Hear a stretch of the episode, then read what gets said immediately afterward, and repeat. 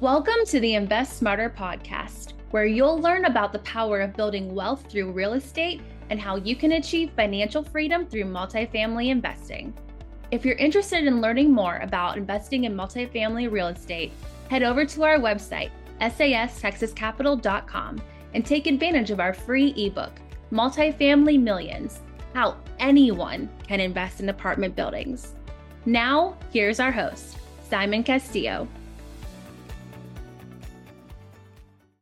Hey, what's up, everyone? Welcome back to another Friday Look Back episode of the Invest Smarter podcast. I'm your host, Simon Castillo, and this is my opportunity to provide you with the best insights and advice into the world of real estate investing, business, and entrepreneurship.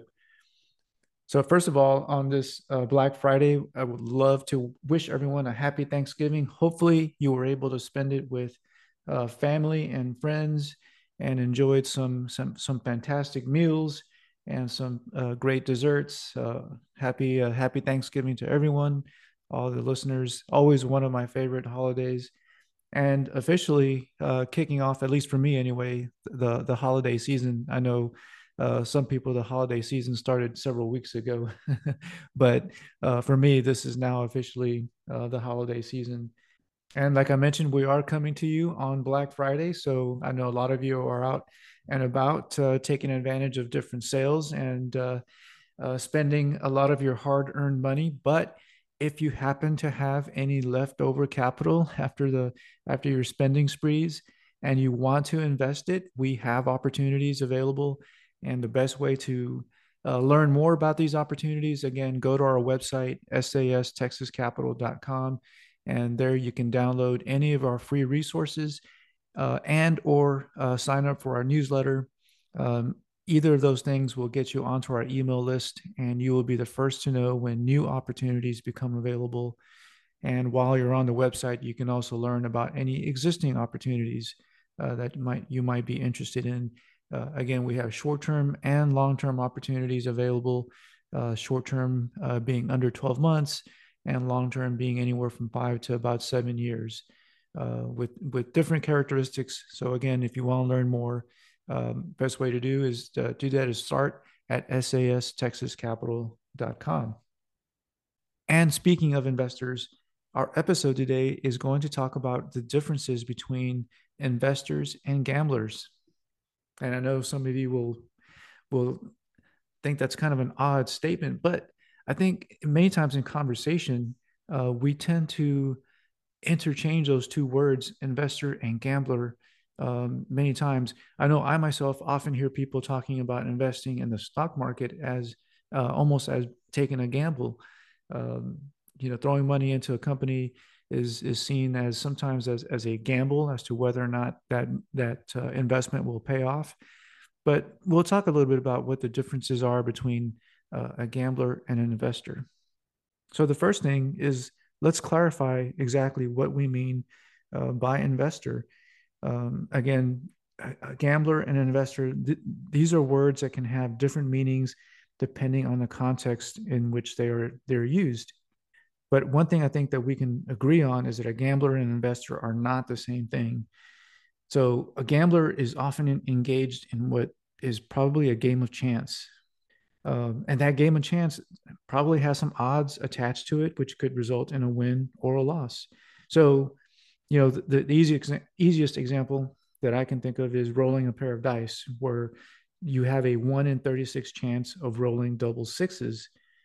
So that's roughly about a 2.77% chance. Now, depending on the construct of the game, you could win, you could lose, but there there's a there's a sense of odds and a sense of winning or losing attached to that roll of the dice. Similarly, when you go to a roulette table at a casino, you typically have a 1 in 37 chance of choosing the winning number. The casino will pay out 35 times a bet. So, on average, the casino will win all of your money if you play long enough. Now, if you stop after winning a round, you could come away with some some decent, you know, pocket money at the end of the evening. But again, in this scenario, nobody will ever confuse a gambler with an investor. Now, you could say that gambling might be a way to raise some money, but it's not something that you would ever do to raise money. You would never say, I'm going to the casino to raise a round of financing for my startup company. that's just, that's, there's a very clear distinction between those two activities. So, investing, first and foremost, is always about creating value and riding the coattails of that value. So, when you sit back and you ask a simple question, why is that single family home worth $400,000?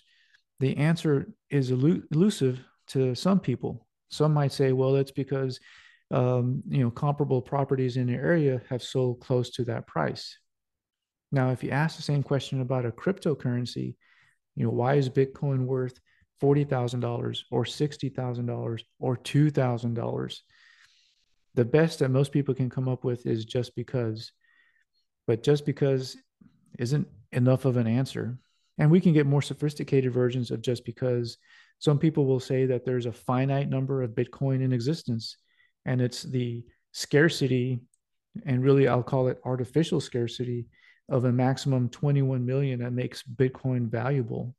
So at, at last count, there was close to 10,000 other cryptocurrencies in existence that are all variants of the theme on crypto. So when you add the potential for these other currencies to provide substitution, the supposed scarcity of Bitcoin is, you know, questionable. We've seen other crypto enthusiasts talk about Ethereum, Ripple, Doja, and you know numerous other types of cryptocurrency. So the notion that the value of a crypto can fluctuate by 40% in a single month, as we have witnessed in the past, means that crypto is not a useful store of value. So when you exchange dollars or euros or pesos, you know, for a cryptocurrency, that's not investing. You're not investing because there's no intrinsic creation of value.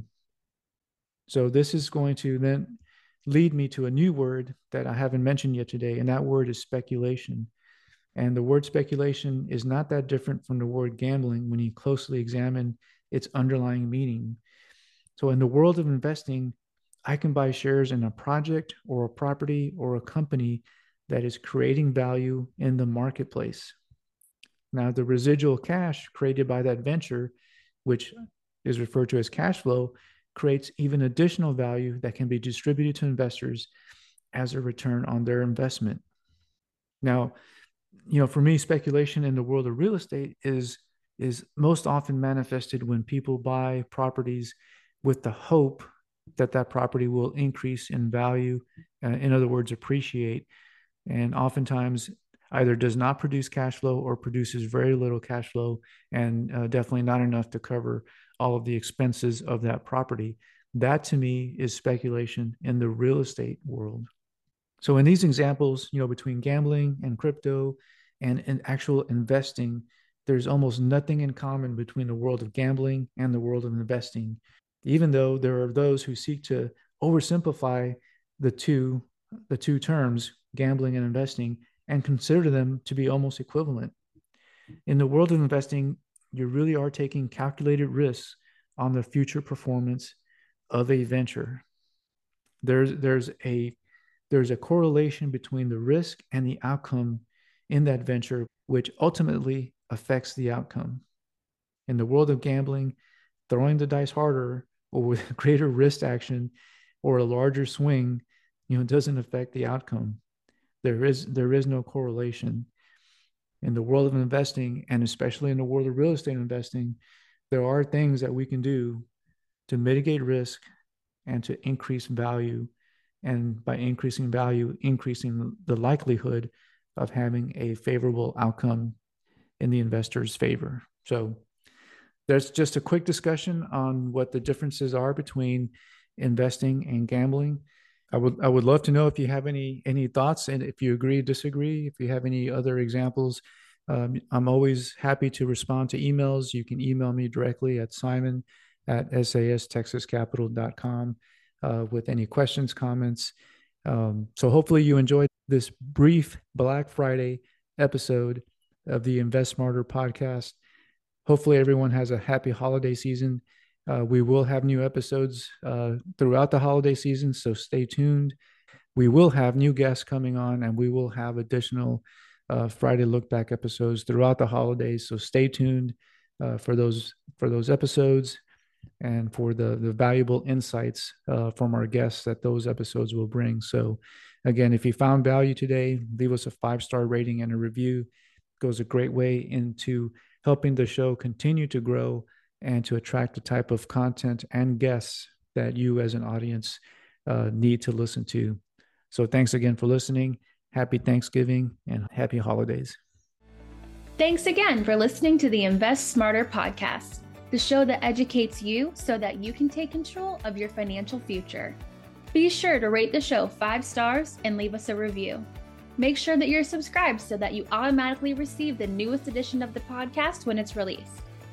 If you're interested in learning more about investing in multifamily real estate and taking control of your financial future, head over to our website, sastexascapital.com, and take advantage of our free ebook, Multifamily Millions How Anyone Can Invest in Apartment Buildings. And be sure to sign up for our mailing list to receive exclusive investment opportunities straight to your inbox. It's time to invest smarter. That's sastexascapital.com.